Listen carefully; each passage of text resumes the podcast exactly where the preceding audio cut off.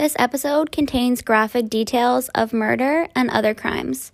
Listener discretion is advised.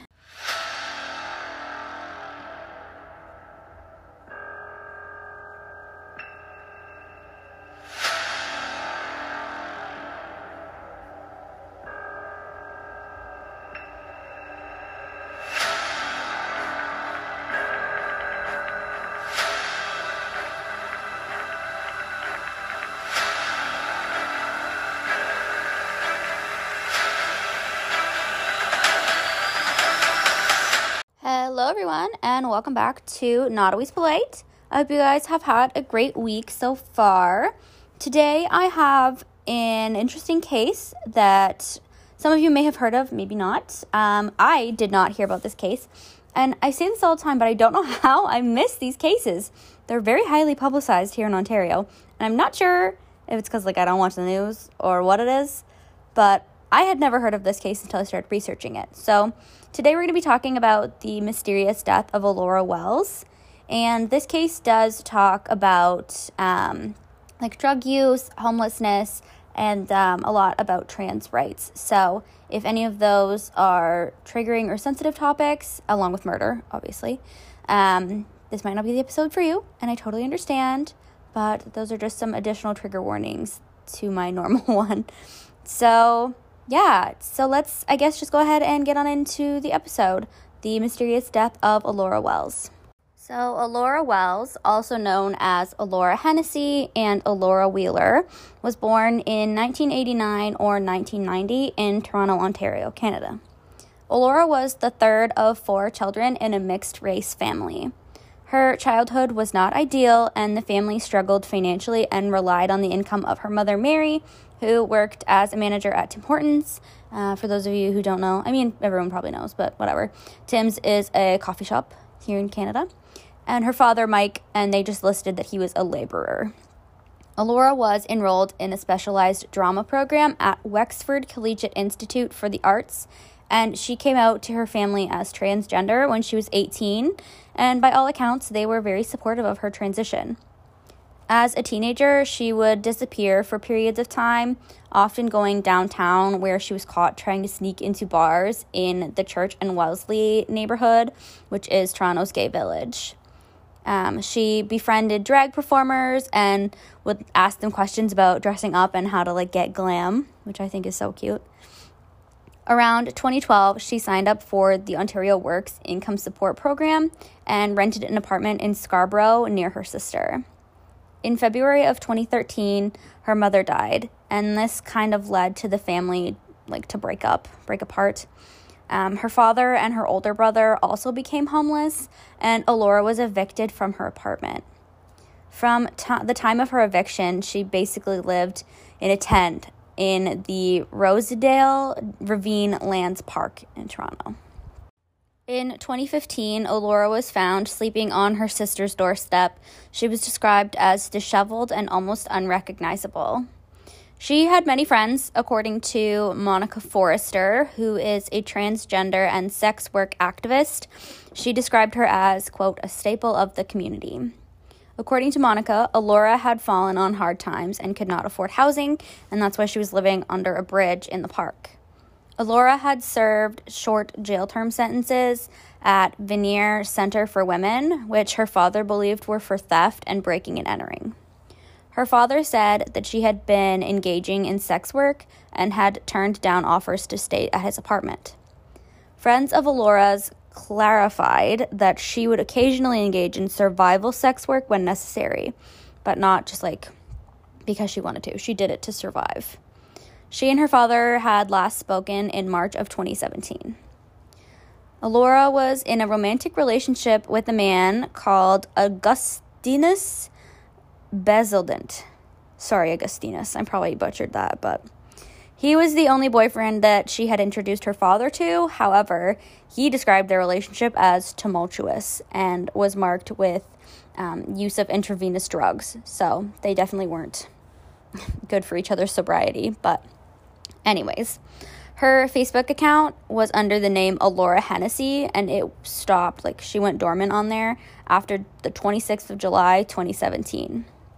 One of the last two posts, she the first one expressed her pride in her younger brother's military service, and then the second one said, quote, is wondering what happened to me, life, love, loss. It's too much to handle right now. End quote. On August 5th, 2017, a woman named Rebecca Price and a friend discovered a dead woman's body in Rosedale Ravine Lands Park in Midtown Toronto. She informed the Toronto Police Service, and an on scene investigation was conducted by the 53rd Division investigators and the coroner. The body was found beside a tent with drug paraphernalia, but no identification. The body was fully dressed in women's clothing and was found with a blonde wig and a purse. There was, again, no identification and there was no indication of foul play. An autopsy was unable to determine the cause of death or race, though the coroner determined that the woman was transgender.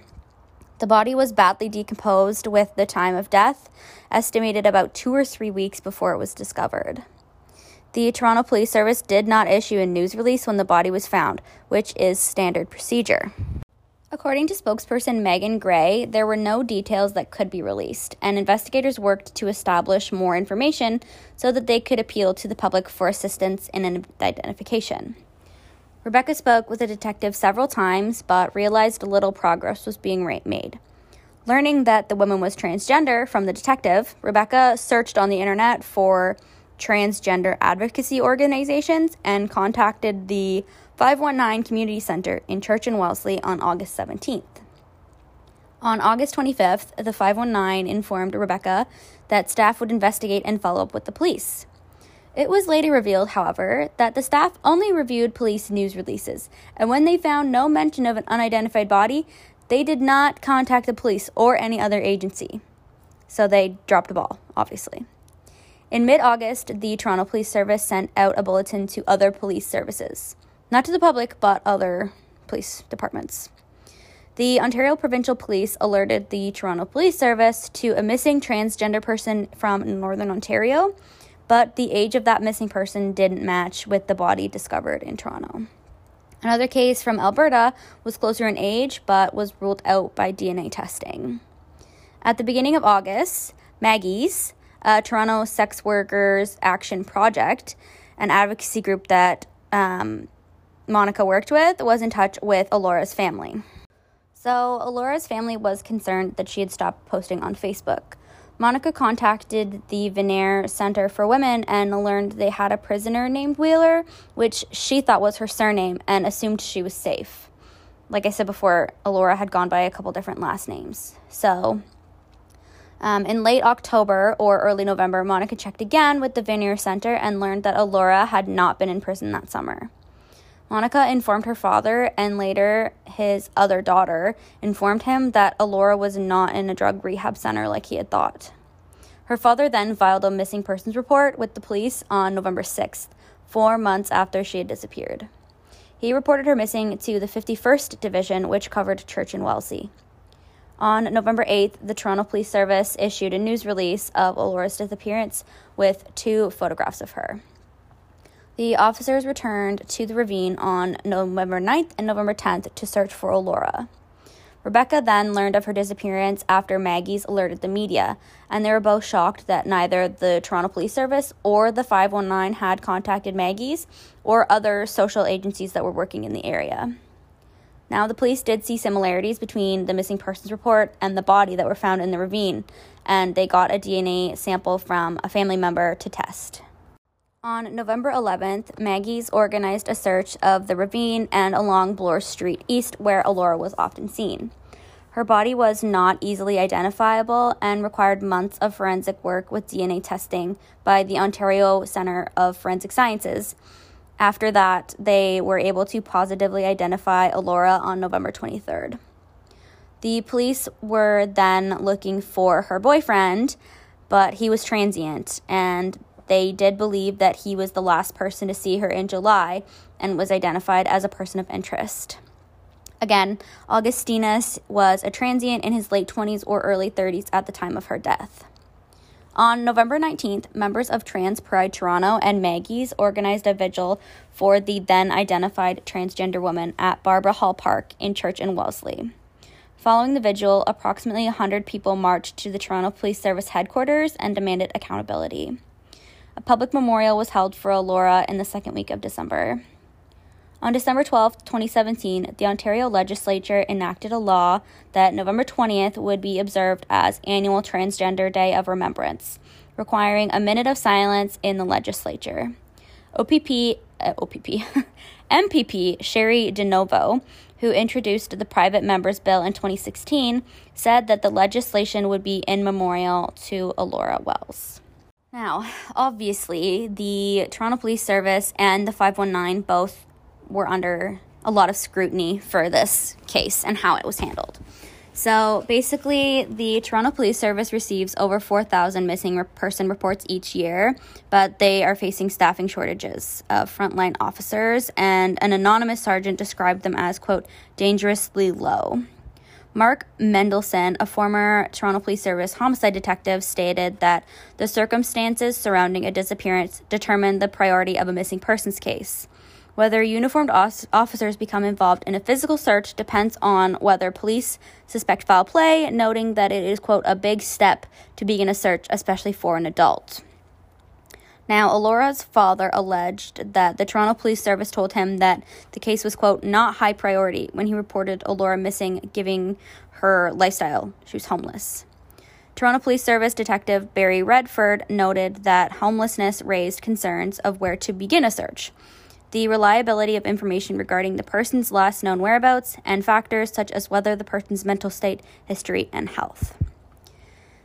Now, obviously, it's harder to search for someone when they don't have a last known location, but this was still obviously handled horribly. So on November 11th, Monica criticized the Toronto Police Service for overlooking Alora's disappearance. Friends of Alora's also criticized the Toronto Police Service for not publicizing information about the discovery of her body earlier. There has been a growing shift in policy across Canadian police forces to not release details about deaths and murders in response to new privacy laws that require police to, quote, protect the privacy and rights of victims and their families. However, members of the public and other Canadian police forces are chastised for these policies. So, there were allegations against the 519 as well. Their main allegations were that the 519 was prejudiced against transgender women, the poor, and the homeless. They cited the 519's mishandling of the report of Alora's body and redevelopment of plans for more Moss Park that would displace low income and homeless. The petitioners also alleged that the 519 had contributed to tensions by discouraging sex workers and homeless people from that area. That and the 519 had a quote ban list largely made up of mentally ill or developmentally disabled racialized people. Staff disputed these allegations, and the 519 board of directors supported the organization while engaging in an independent review of the petition's concerns. I guess to summarize, they made November 20th um, National Trans Remembrance Day and just kind of said, like, that's good enough. We still don't know who killed Alora, how she died, if it was a drug overdose or what happened, but yeah, so that's the case of Alora Wells. I hope you guys enjoyed this episode. Don't forget to follow me on Instagram at Not Always Polite, and I will catch you guys in the next one. Bye, guys.